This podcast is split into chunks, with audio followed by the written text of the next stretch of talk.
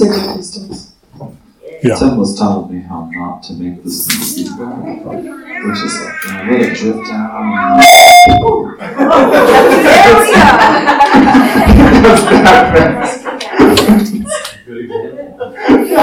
so, if you see me drifting, feel free to like wave at me or something. It'll save my hearing too. Um, the, yeah, and in the spirit of full disclosure, I take my shoes off. This is not a I'm standing on holy ground thing. This is my feet just didn't feel very good. So, um, but I mean, it's I may have dumped my way into that, but uh, Lord hasn't said that yet, so it's okay. Um, I was gonna do a, a last time I I had thoughts of going back to whenever, and I really I think I'm gonna share a story instead. The, uh, I may do something like that tomorrow. We'll see. Um, I don't know if it'll be quite as necessary as I thought it was. Um, it does actually connect a bit with stuff here. I should step back. Um, it does connect with uh, I'm upgrading my weapon today. You're only making them weaker by making them longer. So, um, it, let's see. Okay. The lesson does connect with a bit of the stuff we've been talking about. Um, the some of it I, I keep looking back on and I, I see it a little differently and I draw lessons from it as a, a thing that when Wendy and I went a few years ago. Um, I, I do need to, to set up front that it takes a little bit of developing. Um, and it has to do with understanding like where I came from and how I ended up in the place that I was in. So this is like one of those kind of like natural long testimony kind of things. So just kind of so te- it's a good story though. Um, I grew up in a definitely very Christian home. Um, my parents were not perfect; they had some real issues. I won't go into those. Um, the but in the midst of that, um, one of the things that happened when I was like seven, eight years old is I came down with some really severe epilepsy. Um, like I was having seizures every few minutes. They were absent seizures, so I could like sit there in the chair and be talking at me. And about 45 seconds later, I'd come to again, I didn't have time to rest. And what happened out of that, there's a long story, and this is not the story for this morning or this evening, is I ended up going through a major deliverance. Like demons manifest, they got cast out. It was a messy deliverance. Looked like a page out of The Exorcist. Um, I've seen bits of the, the scenes from the movies. Like I mean, it, it was pretty close to some of that. Um, I was like seven years old. Um, the follow up to that was I, my sister, my sister's 10 years older than me, um, she was like, you know, we might want to fill in the empty space. Because made a lot of it now, and that's good. My parents were like, that's a good idea. So I grew up in kind of a Pentecostal background. I had never heard the whole story in Acts chapter 2 where the Holy Spirit fell on this stuff. So they prayed over me. And they were like, God will do stuff. You may end up speaking in tongues before this is over. Oh, okay. And so they prayed over me, and they were like, How do you feel? And I, was, I started talking back, and I was like, Well, I felt like this mighty warm wind blew through me. I no language, no background. I was quoting Acts chapter 2. Had never read it, didn't know it. I was eight. Didn't like to read at that age. Um, and so, like, this was going on.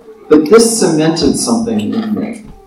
Um, one was that God was very real. Two is that the devil is very real. Three is that I really don't like the devil. And four, God can squish him like a bug. Then he'll use us to do it.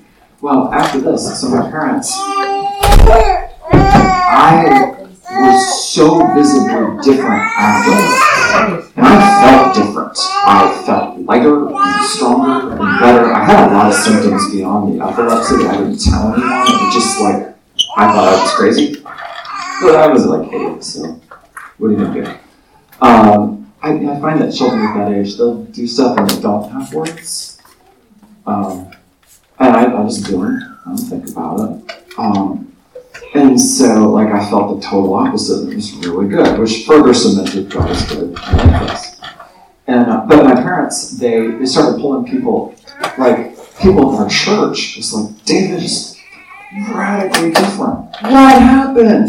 My parents told me nothing. And so they're like, well, so they would tell them what happened, quietly. The church we were in had this had like official standing doctrine. A Christian cannot have a demon. I had an encounter with the Lord a few years before. I remember the encounter. I know I was saved. You argue that I couldn't have a demon. I promise you I did, and I promise you I was saved. I will go to the grave for that. You don't have to agree with me. That's just that's my story. I'm sticking to it. But this church, their formal doctrine was no, you can't. And so, like, they weren't going to advertise this to anyone. And so people come what happened? They tell the story. This is what happened. And a few of them came back like, can you guys pray for me, please? I think I need help too. That's what happens when you have a bad definition. There's room for bondage. So, like, my parents are like, well, uh, yeah, when do you want to come over? So come over like seven o'clock at night. And my parents like, well, we can quietly pray in tongues. Might as well let them sit down. I definitely wasn't afraid of demons. I watched a whole bunch of them get squished out of my life. Like, okay, cool, let's do it. So people would come over. I nothing. Like, no background, nothing about what was going on in their lives and why they wanted prayer other something to go. So I would sit down and. So they'd be in the living room, and on the stool, the divider, the couch, and just sit there praying that to kind of work with them. And I'd pop up like self-hatred. Try that one. Praying. Parents look at each other and go, alright, so then stuff would manifest, get kicked out. A few minutes later, they'd keep praying and be like, lust, try that one. I have no idea what that is, but you should try it. That's and this, this is how this worked.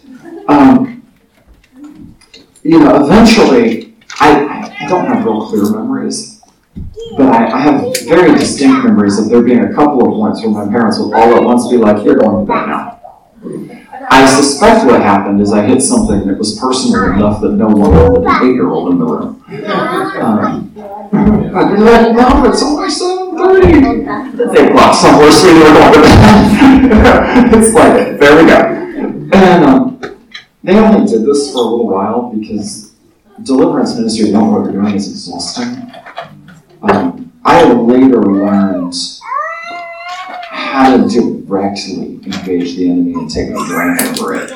Um, but like, I didn't know it at the time, and my parents really didn't know it. They just kind of, I guess I think they kind of dumbed their way into that ministry for a little while. Hold it like this. Um, they also didn't want to cause a church split, so and didn't want to be church. So they kind of like eventually like let that one die. But what this cemented in me is like God can move, He can do stuff, He can free people. The devil is bad. God can squash him like a bug. So I grew up in a very charismatic Christian culture, and was taught a lot of zeal, um, a lot of oh, really cute. Um, yeah. But like I said, I was taught a lot of zeal, and um, I'm not sure what else. Um, this was scripture I too, and and so I went out with this idea like I wanted to work for the Lord. And I understood seek first the kingdom of heaven is like I am employed by him.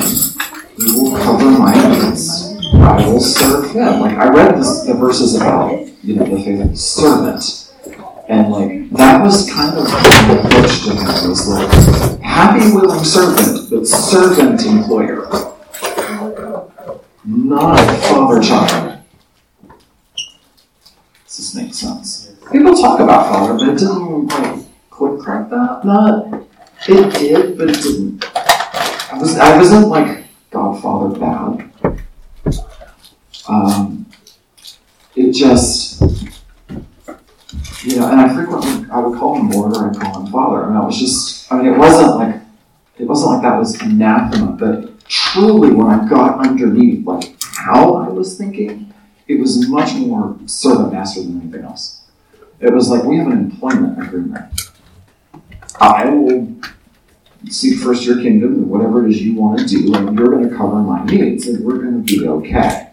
That was that was of fast forward a few years.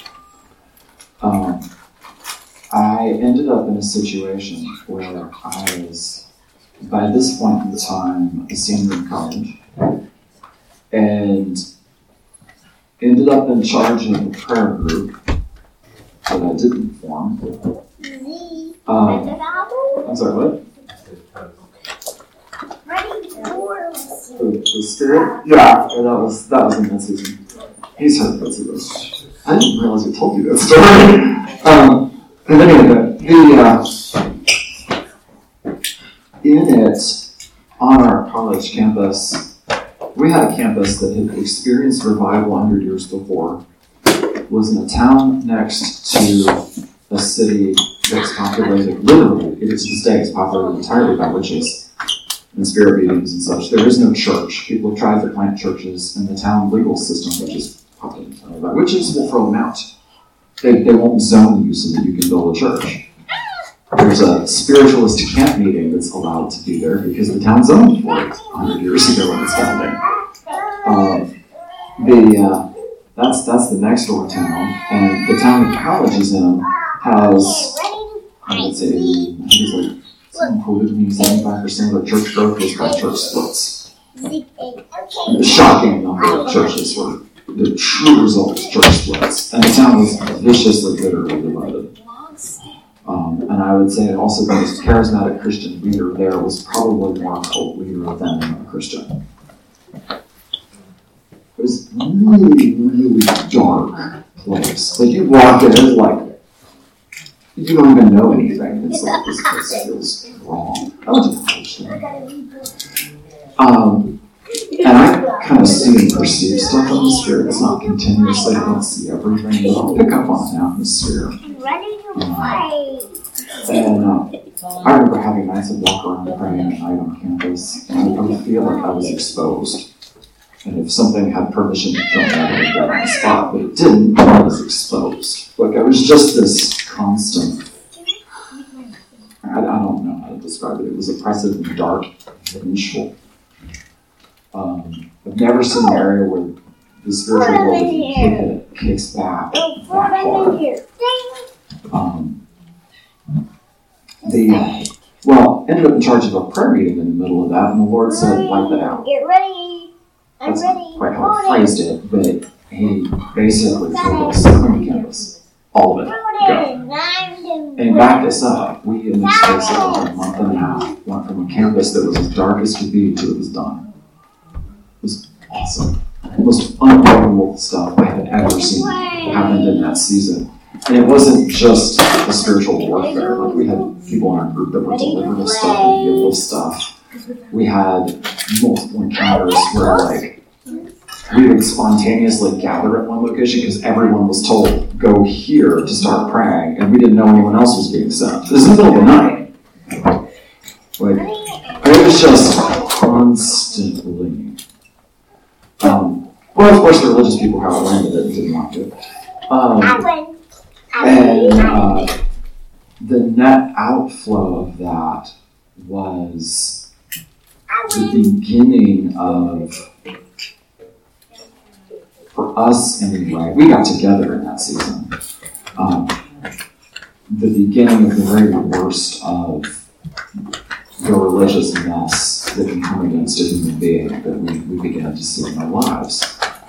And some of it makes seem people being mean and spiteful and resentful and nasty and whatever else. Some of it was in like the warfare that would come.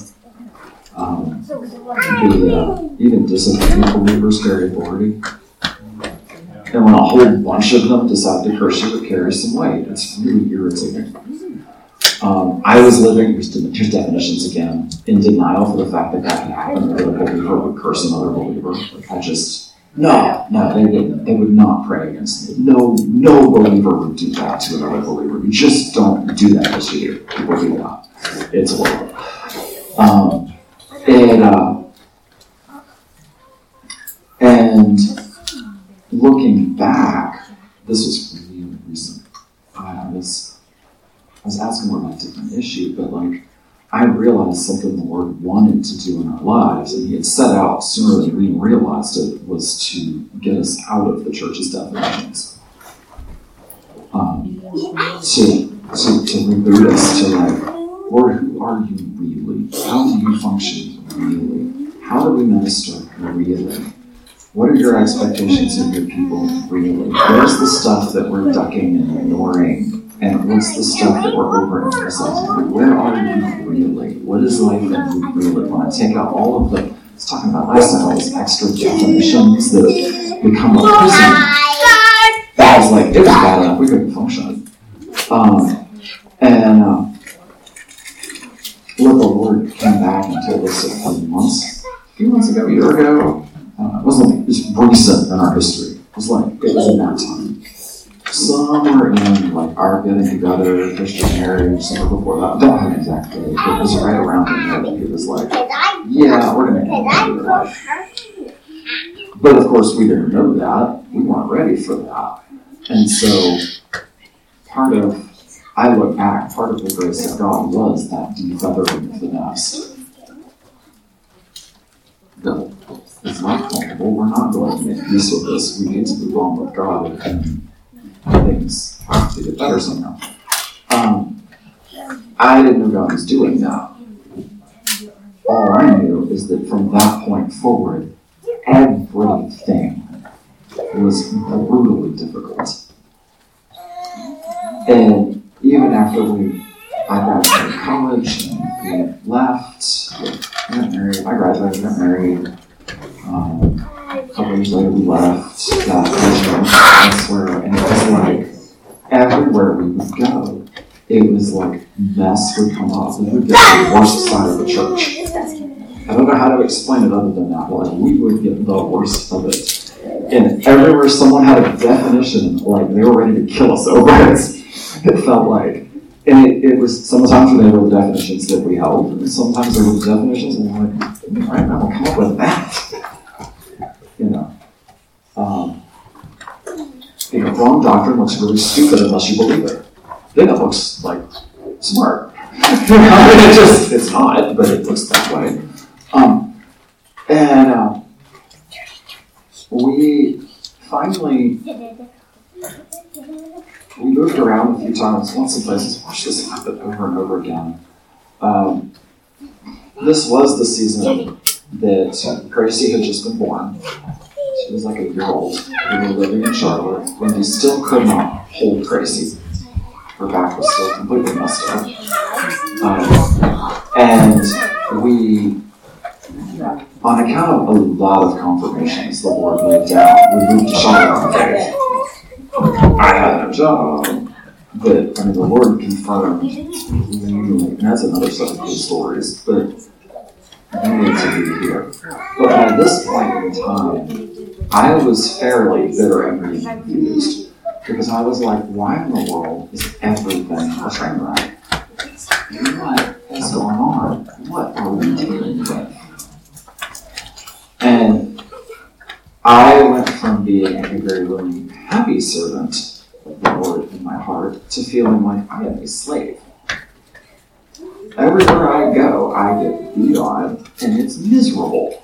And this whole like, seek first the kingdom of God, everything else gets taken care of, ain't working. Like, what is the deal? And uh, we we ended up in Charlotte. We were there for a couple of months. I had been looking for a job, had no job. So we're paying out 100% of expenses, and I have no income and no prospect for income. Um, I have two degrees and no job. I mean, it's like, should be employable, but nothing like work.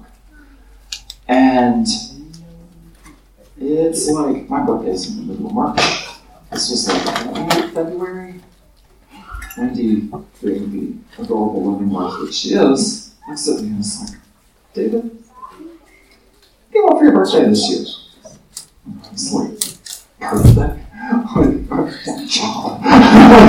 you know, and kind of like, wow, this is what my first thought is. But um, I tend to it's worse when I'm stressed, and it's one of those again. It's one of those definitions that Lord's like do it in my life still. But I tend to disassociate from what I want and from how I feel. Um, and the worse the pain gets, the, the harder it is not to do that. I get like no hands. Wow.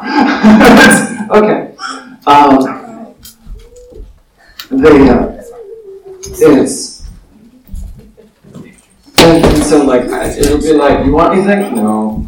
I'd like the pain to stop. That's about it. Um, and uh, and so I, but for once I had an answer. We're in this little apartment, and I. Oh yeah, she also put this like money weren't an issue. Like, what would you want? What would you really, want? I you know, I would love to just go away somewhere that we could be away and alone. Gracie was a baby, she was cute, but having someone else watch her for a night would be lovely. Uh, maybe hotel with a swimming pool. Like, the time I liked to swim. I grew up in where water was just a thing. Um, the and and I also mentioned sushi on the list, which is not cheap, but I like my fish flapping, so it's okay. And um, the but I was like, oh, it'll never happen, whatever. So Wendy, meanwhile, she was like, oh Lord, he actually named something. Because typically don't. Like, because this is that dissociation. What do you want? I don't know. Like, deep down, I do. I just haven't admitted it to myself. So I can't answer the question. In all honesty, no, I don't. But it's not really that because I haven't bothered to burrow down deep enough to figure out what the world is going on on the inside. That's kind of the deal. So I finally had an answer. And she was like, Lord, what do I do? And so the Lord,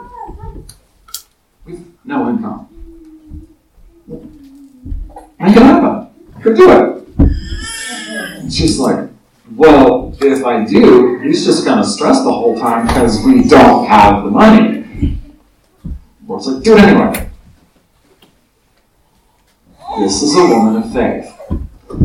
The, um, and so she did it. She called my sister to look at hour and a half away. She took for her to agree to watch Gracie. She got a hotel lined up the description. There was a place that served sushi right across the street. She told me we're gonna go and um, you know we're gonna meet your sister for sushi for you know the birthday dinner. I had some explanation on money for that. Maybe I don't know what it was. Oh, okay, she could get more general even than that. So, um, so this all goes on. I don't know nothing. But we get up like it's like Saturday night. My birthday's becoming week. I still have no job. I still have no prospects for a job. I've been hunting. I've been seeking, getting nowhere. And she was like, but we were praying. Was the next. And in the middle of it, she was like, and just asked my grief for it. She's like, Lord, can we just get some random money this week? You know why I'm asking? Well, in my head I'm going, that's exactly why I'm asking. Because we don't have any.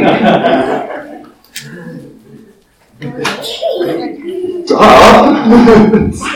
so, the next day we go to church. Um, church was a pretty large church. And uh, the guy, they would trade out with some different pastors, but the guy that was speaking that day, he starts talking about God being a father and wanting to give good gifts to his children. And really need to just be willing to receive and willing to ask and willing to just, can I have it? And he's trying to teach this lesson, and like the whole crowd is like, all like not getting it. I mean, you ever have a time like to tell a joke to someone and everybody laughs, and like the only thing you can say at the end is you should have been there. You know, like some like it's like one of those. It's like it's good word, but it is flat on the ground, dead. You know, kind of thing. And it's like, hey, finally stops. And it's like, Lord, no. I hate it when you do this. Fine. Just marches down off the stage, walks over the side of the table, and and grabs his wallet off the table and starts pulling out three bills. And he's like, I have in my hand, and in my thinking, 20s. And as he's saying this, I have this picture in my head of stand up and ask for it, it's yours. Do you want to tell your side of this? Oh. No! Because this is cute. You should tell this. This is fun. So this is a, this is another one of those definitions. yes, you definition. Meanwhile, I don't know if this is what he's thinking. I'm thinking as soon as he pulls out the money, I'm like, that is the answer to my prayers. And I'm like, that's coming to us. And I know, I know he's gonna know it's supposed to be given to us. Because I know that's the answer to my prayer. And so, Yeah, her, her kind of doctrinal background had been the man of God, here's the Lord. Trust the man of God. You know, kind of, you know, a little sort of a lack of personal accountability, put it on someone else kind of thing. And uh, so he starts going down, you know, there's a room with several sets of chairs, and he starts going down, and I'm kind of sitting in, like we're in just a couple of chairs on the side of the aisle, and he starts walking in and walking up. Now he first announces he's got the bills, and I'm like, I'm gonna stop. I'm gonna like, I need to ask for that. You know, like, and he of course turns and comes near us, and he's like, yes, yes, and he turns to the guy. Like if I'm sitting like these chairs here, he turns to a person that's sitting right where Paris is. And meanwhile, I stand up. Inwardly, she's like, oh no, oh no, what's my husband gonna do? Like, just mortified. I look at her and I'm like, I'll take that. and he just, he's this high energy kind of guy. If you've ever seen like a high energy pastor who never lacks for something to say, totally speechless at close range, in front of everyone, it is a sight to behold. Yeah. and so he's just like, Alright, well, here, you made my point. And he hands me three $100 bills. I don't and went on with his lesson from there and kind of used us as part of his example. And I was like, so like I could barely speak. 'Cause this guy had really been going on in the background. One meeting, there's the Lord, but like sometimes you just don't know what all Lord is up to in someone else's life. So, and I was just like, like, is that? So then I hear the message, and the message now, actually for me anyway, really started to sink in. Like, God gives good gifts to his children. You don't have to be employees. And I look at it now, I think it's really ironic that I was looking for a job as well, know, relating to God as a bad employer, like, I can't get a job. Really kind of an odd bit of irony. But to, to make matters somewhat more entertaining, we had some people who called us the night before, and they were like, they were, I didn't know them well. Wendy, I met them. Wendy did better than I did, but they were at the church. Um, we, we had met them in a prior season. They lived in a totally separate city, and like, oh, hey, we're like actually in the same city. Um, and they were coming to the church, and we were like, why don't we get together for lunch? Which, of course, they didn't know we didn't have money for, but okay. So they came up to her, and they're like, well, all right, so we asked you to lunch. And that night, the Lord told us that we were supposed to buy your lunch and give you fifty dollars. The pastor giving David the money, we took that as a confirmation that we heard right the night before. Here's fifty dollars. Where do you want to eat? Or maybe we'd already agreed, but we went to Olive Garden. It was good. Um, yeah, I, I actually we later took a picture of the three hundred and fifty dollars. It was like one of those so remarkable kind of moments. Um, the that I was just I was utterly in shock. But there is for us like I was going to really teach on when he starts getting us out of our definitions and he really starts getting us separate from it and starts really like a real teaching grinding process, that's desert like. There's lots of questions, there's lots of unknowns. For us, that was like a desert season. It was very uncomfortable. But it created what for me to this day is one of the strongest memories of God's kindness that I still reflect back on. Um, you know, for me, he tends to disassociate. There's this reminder that no, he actually wants to love. He wants to give good gifts. He doesn't want to turn us into little employees that go serve him all the time. Yes. He can serve. It's even good to serve him, but like that's whole of the story. Um, there's another teacher I heard once describe sort of the education of God as like one of the things we learn as we mature is like they'll bring us the stuff we want, but not in the timing we want. Like I still didn't have a job after that. It didn't fix the real problem to me, but it was like I could see the hand of God. Like here's an object lesson. Um, oh, cute thing about the whole like Samuel prophecies. This, this is funny. Um, so she was pregnant with Samuel. This was near the time, like when the Lord told her it's a boy. His name is Samuel. Like he was still too little for the doctors to confirm any of that. Um, so when we went to the doctors and they went, "Yep, it's a boy," we went, "Yep."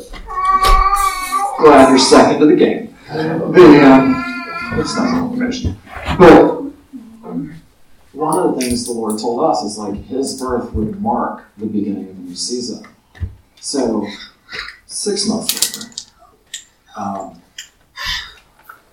she's just given birth. We're in the hospital. I get a phone call, and it was someone who wanted to interview. So right before she came home, I went and did the interview, and then right after they got home, that's the job started which was just really cool. But that was still a few months. And some other lessons from the Lord along the way during that time frame. Um, it, you know, there's this kind of funny thing of like the Lord will bring a thing that we want, but not in the timing we want.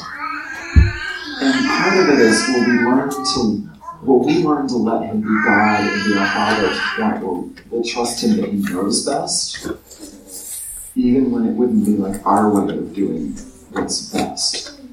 Um, and this one teacher I heard talk about this, he describes it as it's like, and he's trying to minister to our heart.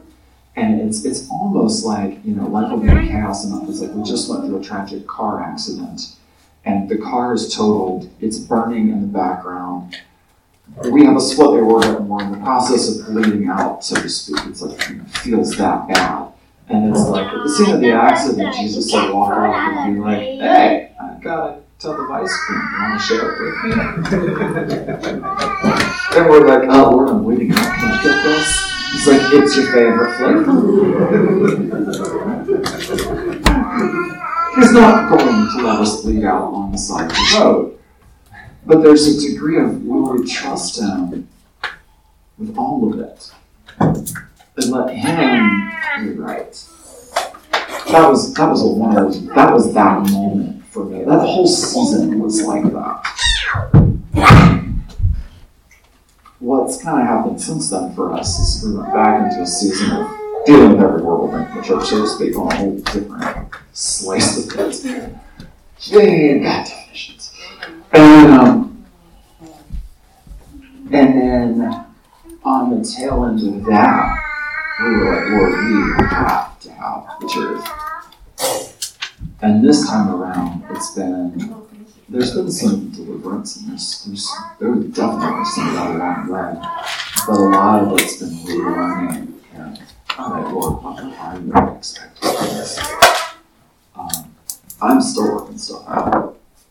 Um, an interesting thing I'll, I'll tell you guys, um, I didn't say this last year, but all we did last year was go like, all right, Lord, what are churchy expectations that aren't in your word that we can throw away and do a retreat? Or rather, do a retreat without. That's literally what we did.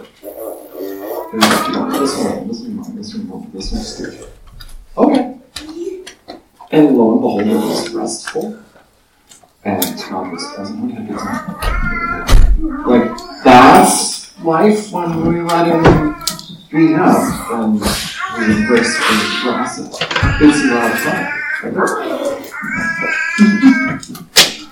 This, this is like that.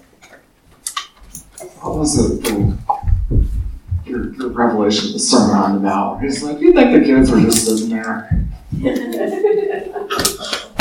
I can, I can see, I don't have a beard, but I can see them like pulling on his beard. Look, Yeah. blessed are the poor.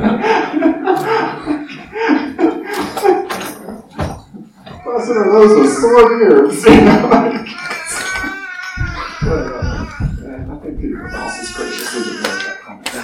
But, um, it's there is a a lot of the desert season is really just about letting God be God. And taking a step today at a time. There's no like one size fits all recipe. Um, what I ended up spending a lot of time with the Lord going, what did I do? Because I knew the job, like, couldn't get an answer? Like, the non-answer to that question drove me to my knees. So I ended up carrying him for all kinds of other things, like ice cream on the side of the road kind of stuff. Um, does that make sense? Like, when he pulls you into it, like, it's okay. Like, you're, you, I, I was always going to teach this part. I, I'll, I'll say this. The funny thing about the desert, if you look at the children of Israel, we look at the whole season like it was this, like, these people were really stupid um, because they're constantly resisting the Lord, which, yes, you can, you can say that. But, and God looks kind of harsh at it. And when we go into seasons, like when we're just dealing with definitions and we don't know what to do and we're like relearning everything, it's really easy to judge ourselves. Like, I should be doing this differently. Like, my whole thing at the time was like, I should have a job already. Why don't I have a job already? I'm not providing. I'm a terrible husband. I'm not providing for my wife and daughter and unborn son. That's what I was living under. And it took quite a ways into that season for me to finally go, clearly, this is the Lord. I there's- I- and to let myself off the hook. Um, the one of the things to understand the desert, there's really only one horrible mistake you can make. It's truly like which is saying, I want to go back to Egypt. As long as you're not saying the bondage is better than the freedom you're giving me, Lord, you've got pretty good room with everything else to make mistakes, and like, the Lord is not upset with them, nor should you be. The point of the desert is its training. This is when the Lord prepares us for what He has ahead. This is when He cleanses us of the mess from the past that we couldn't get ourselves free from anyway. Where He puts in us His Word and His will, and He changes the stuff on the inside. That might. Um, it's like this is where He does that. Um, the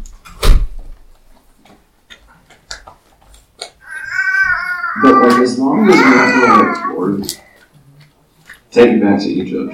I'd rather be in Egypt. Why as we're not doing that, um, there's grace for everything. There's no reason to carry, carry any condemnation for anything you can't make work, or any area where you feel like it's a mess or a failure. When the Lord took the children of Israel out of Egypt, they were a mess. But you know, trauma does not do good things to people, right? I don't teach that. We can grasp that well enough. 400 years of slavery. And the Egyptians didn't put them into slavery to get work done. If you look in Exodus, like chapter 1 and chapter 2, they put the children of Israel into slavery to weaken them. They intentionally wanted to break them. Like, as awful as the slavery we had in the States was, that was the moment. It's awful, evil, immoral. I don't have anything to say about it. But the Egyptians weren't trying to get something out of Israel. The Egyptians were afraid of the Israelites. And so they wanted to break them so that the Israelites wouldn't be a threat. Like their excuse was if an enemy comes against us and the Israelites join our enemies, like we're going to get overwhelmed. So we have to take care of this liability. So we're going to put them in slavery and break them. And then God would bless them in slavery and they would multiply, and the Egyptians got more afraid, and so they worked even harder to break them. And finally they got to the point where they were like, Your children are not your own, we're throwing them in the Nile. Like, horrible levels of breakage. And it's been going on for 400 years. That means these people have grown up. Like, it's like, I'm a slave. I was born into slavery. My house is in slavery. My stuff is in slavery. Everything I do is in slavery. It's all owned by the Egyptians. They control everything. And my father was a slave too, and his father was a slave too, and his father. There was no one in living memory that remembers someone that remembers someone that was free. That was their worldview. There was no way they were going to handle things well. And you find early on, the Lord never rebukes them. Like, He does this incredible set of signs and wonders in Egypt um, to get them free. I always look at that story like, why are they doubting when they get up to the Red Sea? What are these people nuts? No, these people are broken. That's what they are. And you find they're at the Red Sea and they're throwing a fit like, how are all going to die? The Lord never rebukes them there.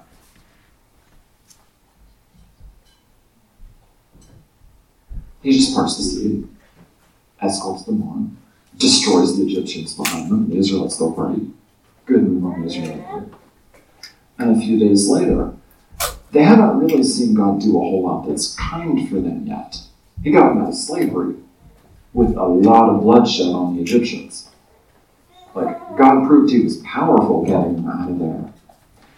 But he didn't start really, really taking a hard line with the Israelites until they were saying, let's go back to Egypt.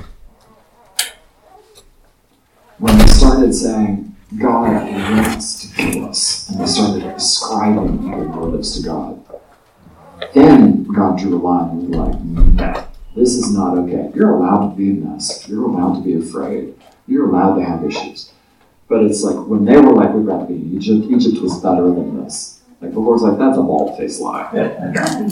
no, it's not. then there's an issue. Anything shy of that,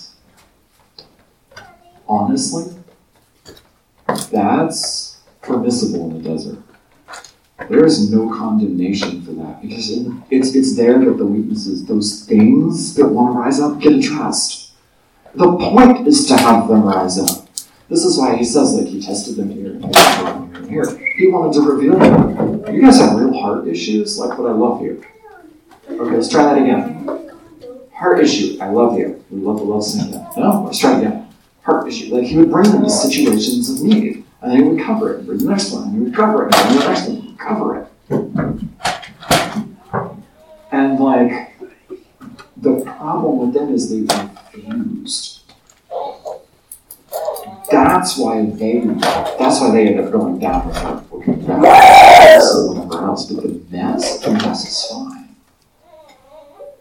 Um, you find what happens then is like the desert, like if you're in it long enough, it will have its work.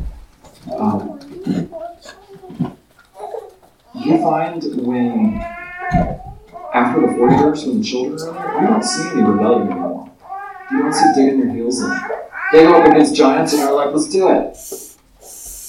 There's a couple of battles where they were like, you don't even need, Josh, you don't even need to send the whole army. Just God's with us. Like, this little, they get fearless.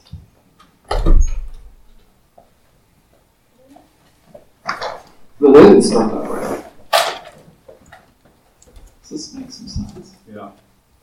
Like, you know, we, we look at like the successes and compare ourselves to that. Like, they don't start that way. Moses didn't start that way.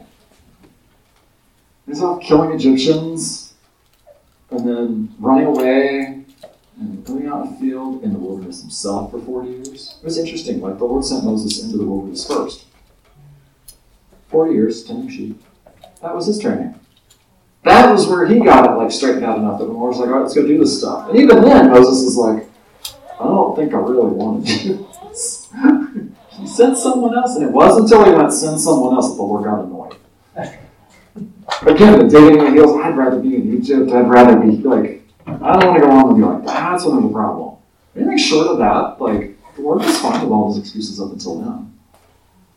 Like, just, just starting to kind of sink in a little. Um, my, if you end up dealing with it in a group, and, and you end up with a leader in it, um, feel free to compare that person to Moses and hold them up against that standard. And I'll, I'll tell you why. Because I don't think Moses was the kind of leader we think he was. In America, we say leader like they have the plan, they know what's going on. Let's consider the way this camp was run. Like, they had an order for doing things, but they're like, all right, the cloud settles here, we're going to camp here. Can you picture the conversations that they have with Moses? Hey, Mo, we've been here for a couple weeks. Um, when are we leaving? Uh, when the cloud moves. You're in charge, right? Sort of. Who's in charge? The guy with the cloud. Okay. Well, you're the prophet, so didn't he tell you when we're leaving? He said we're leaving when the cloud leaves. Do you know when that is? When, when is that? I don't know. What do you mean you don't know? Can you see this? Then the cloud finally does get it. Where are we going? Wherever it goes. Where's it going? Mm, looks like that way. How far are we going? I don't know. Ask the cloud. can, can you see this? Like, you know, I, I just, it's just, I, I, I, I look at some of this stuff and I, when you get past the frustration of the Israelites, some of it starts looking kind of funny. Like, through just a little of the confusion, I'm like, I can relate. Like, all right, Lord, when are we going to do this? When it's time. When is that? Take it later. When are you going to tell me? I'll tell you when it's time to tell you. Uh, Lord, it's kind of serious right now. How about this bowl of rocky road? it's like, will we learn to trust? Will we learn to let Him write the story of our lives and write our definitions? And show us the way that He has for us to live? That's really the question. And, and the answer is, as long as you don't say, yeah, let's go back to Egypt, the answer is going to be yes.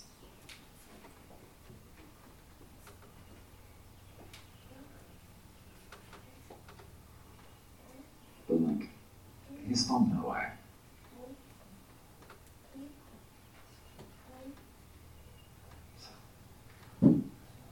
There you go. That's probably a fair enough place to stop. So, I didn't really plan this part because I was originally doing the last one. like, David, what are we doing? I don't know. yeah, I'm in the desert too still. Um, Lord. Hmm. Lord, I see really. You give us eyes to see the cloud and the pillar of fire, to see your hand at work in our lives, to see the carton of Rocky Road, or whatever the flavor of ice cream is. Um, the like we need that. If there's a grace we need, we need that. I would ask that you would help us to go easy on us and to go easy on you. And Lord, help us to learn to trust you. Help us to learn who you.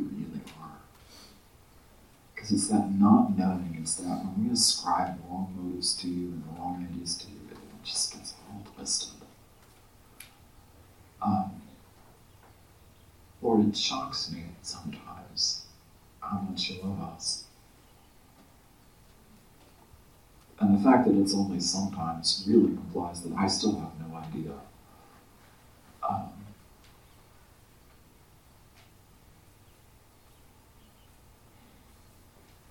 but Lord, I ask that really you put a hope in us.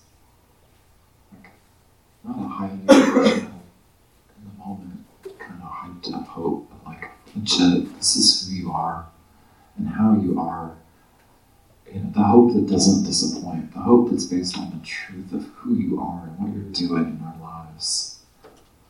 Um, hmm. I've personally come to believe that the Lord is much more interested in having us than in having us do or accomplish for Him. Yeah.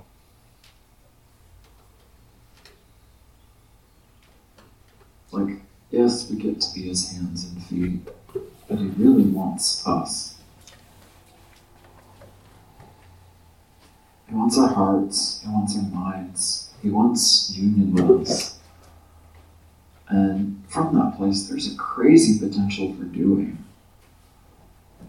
But really, I believe that doing is secondary to him. Like, he doesn't need us to part the Red Sea. He can do that just fine on his own. You know, we get to preach the gospel, but he doesn't actually have to have us do that. He can manifest angels anytime he feels like it. And it's not that the doing doesn't have a place of importance. I mean, it's not good, it's wonderful. But really, what's that compared to the, the weight of a human heart? What's that compared to having an actual relationship with the people they died for? And really knowing this true life is knowing the Father and knowing Jesus Christ. That's eternal life. Um, Lord, I ask that you would really help us to center ourselves on that. That you really put it in us. That our value to you is worth so much more. It's for freedom's sake that you set us free, not so we could just go do stuff. Though I look forward to some doing stuff. It's fun, but that's not the point.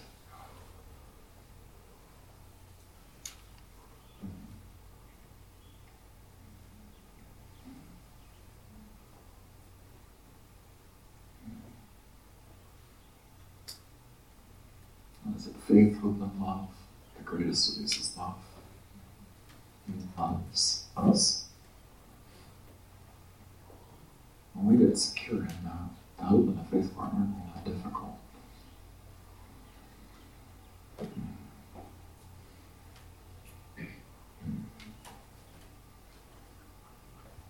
Thank you, Father.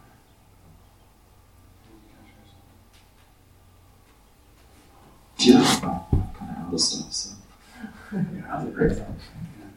Uh, so earlier when we were praying over Samuel and Samuel, uh, I, s- I was thinking about the name Samuel, Shemuel, in Hebrew, and there's another name that has the same root and the same ending, Ishmael.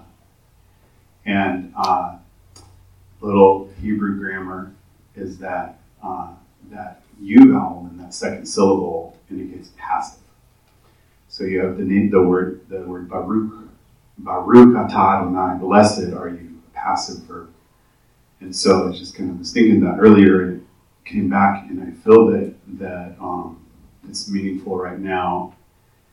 And um, there's a uh, another word in Hebrew, midbar, and it's wilderness, and it's unknown what the origin origin of it is, but some people think it is connected to the word davar, which means me, which means word. Uh, davar Adonai, word of the Lord, uh, and that it's a place where Yahweh is heard. And um, so when Ishmael, Hagar, and Ishmael are in the wilderness, Yahweh hears, Elohim hears the boy crying. But when Shmuel is in the tabernacle, he hears Adonai. Yahweh is heard. But I felt that the Lord even wanted to speak to us through grammar and this idea of a passive verb that um, is, I think, along with what you've been sharing here at the end, is there's a, a resting, like we don't actually have to strain to hear, we have to rest to hear.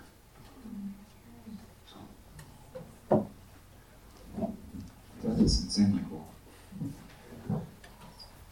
I really found it kind of stupid that I've got a son named Samuel and I couldn't pronounce his name right in the original language. how do you, how do you pronounce that again? Shmuel. Shmuel.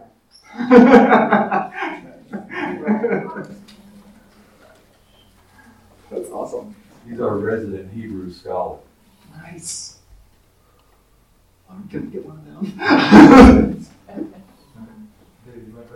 yeah, no, shut up. Um, I felt like the Lord was wanting me to say this, but like, I get, I'm still learning how to hear His voice, and I don't always believe that I'm hearing Him when I'm hearing Him. Um, but when Joseph came up, I was like, okay, well, I guess it's okay for me to do it too.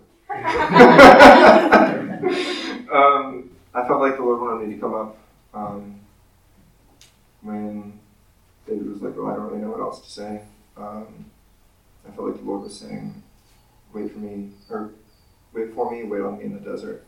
Um, just like as a message for us.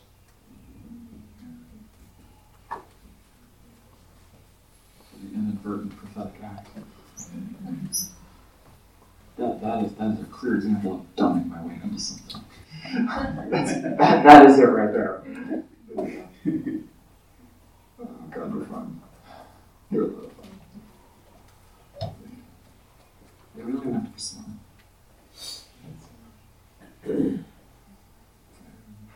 He's uh, fun.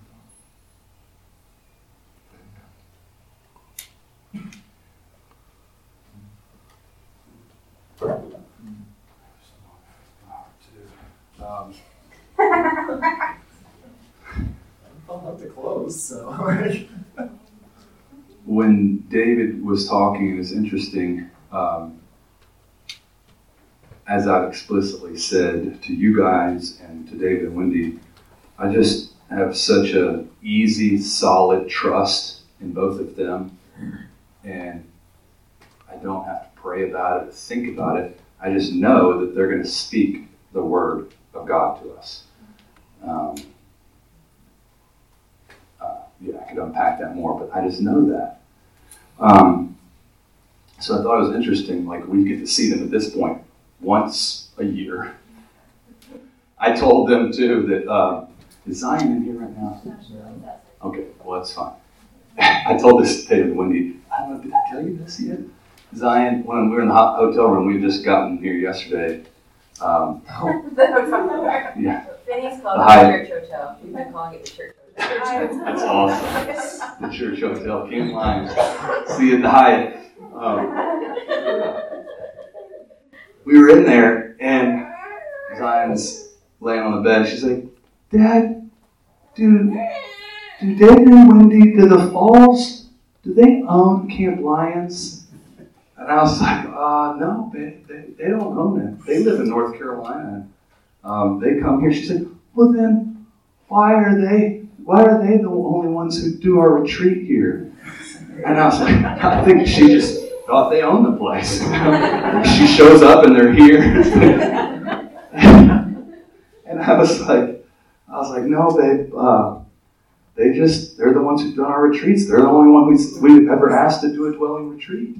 Uh, and I told David and Wendy that story, and I was like, she, I can think she thinks that because, you know, you, you guys represent 100% of our dwelling speakers for a retreat. Um, we've asked you on all our two retreats. We went to Donkey Town for a night, but uh, we didn't have any speaking. Um, worth the trade-off. donkeys to lions. We like the donkeys a lot.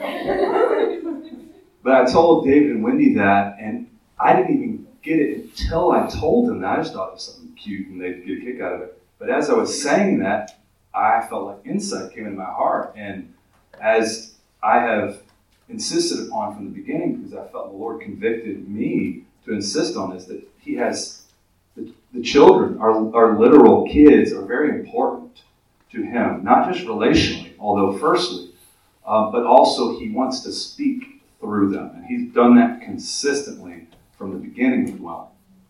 And even with Zion, God spoke to us years before we pregnant with Zion and said, The birth of your first child here on earth will represent uh, the birth of a ministry for you and Karis.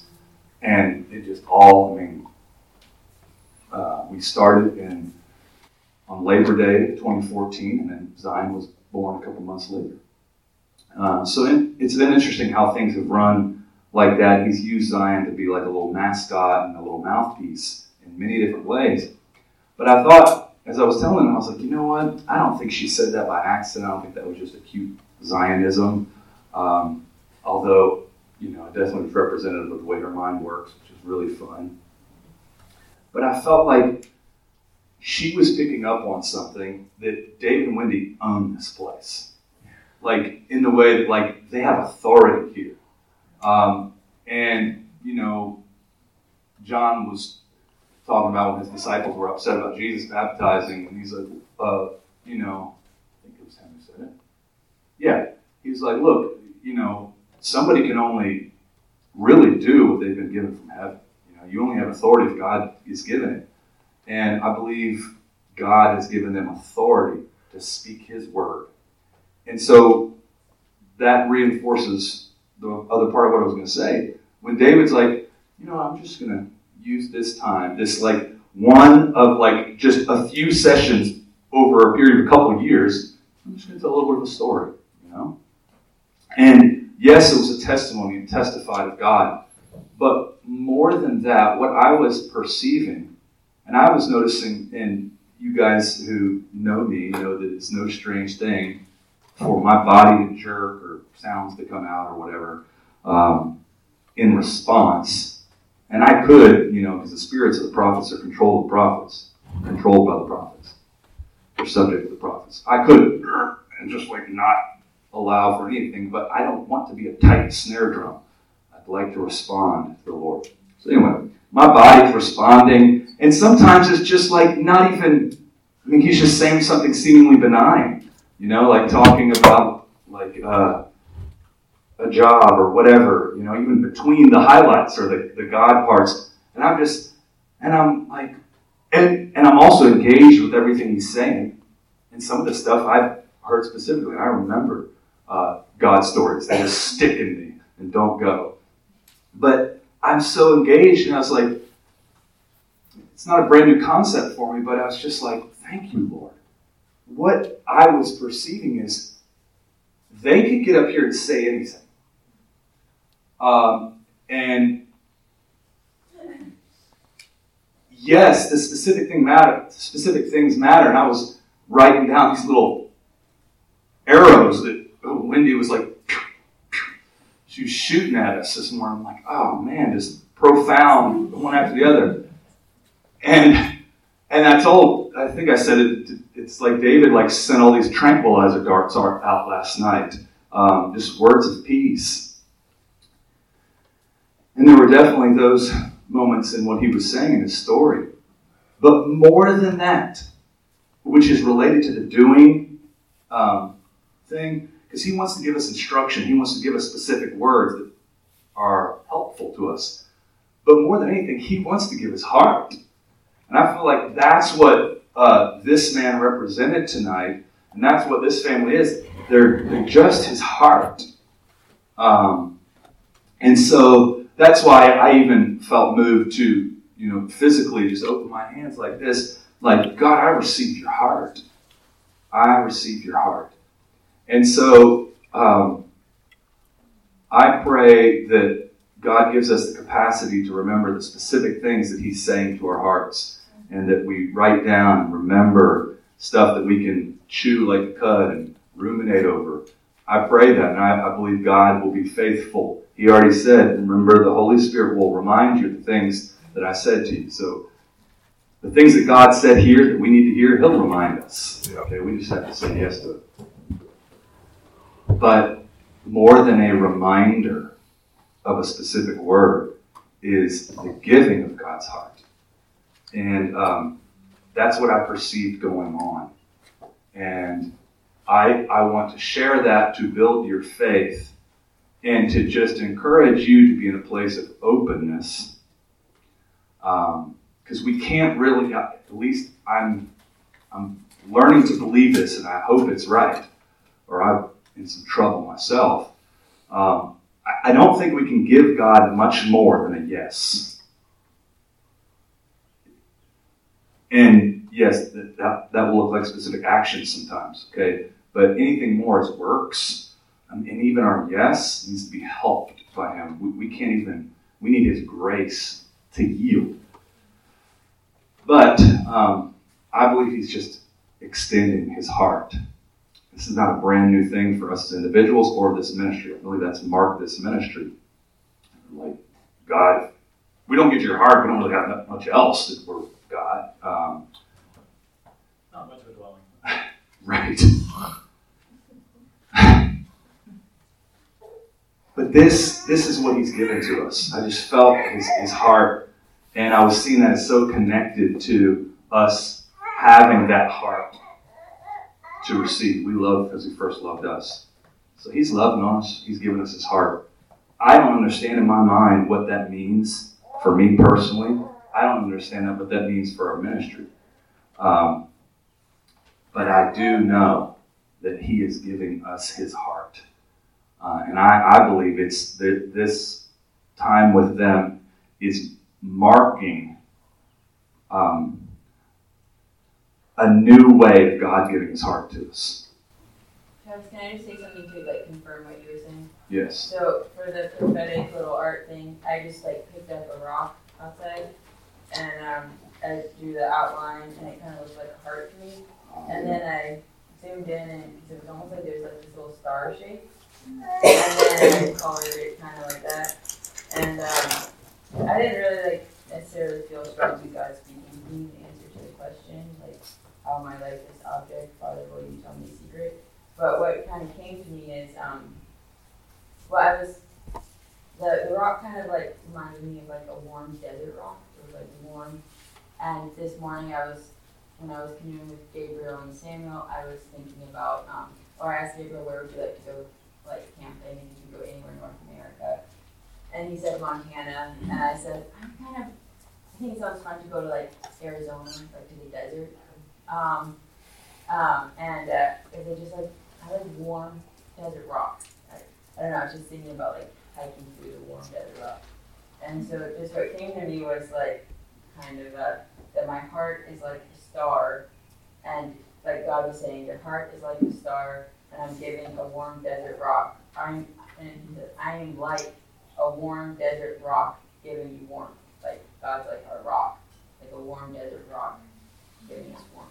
The, we're resting on God and warm, like a Arizona desert rock.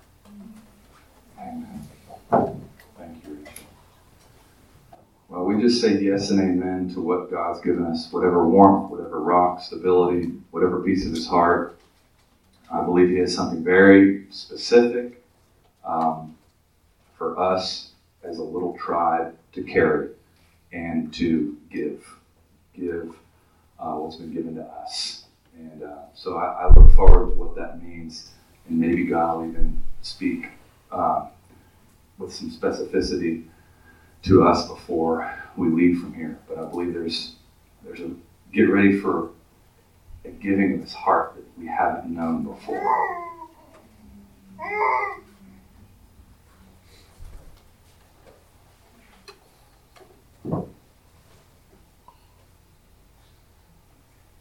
The mischievous part of me feels like it's like, no, it's not a shiver. It's like one of those like, I don't like put someone on the spot, but that's just. I won't do that. Father, thank you for this night.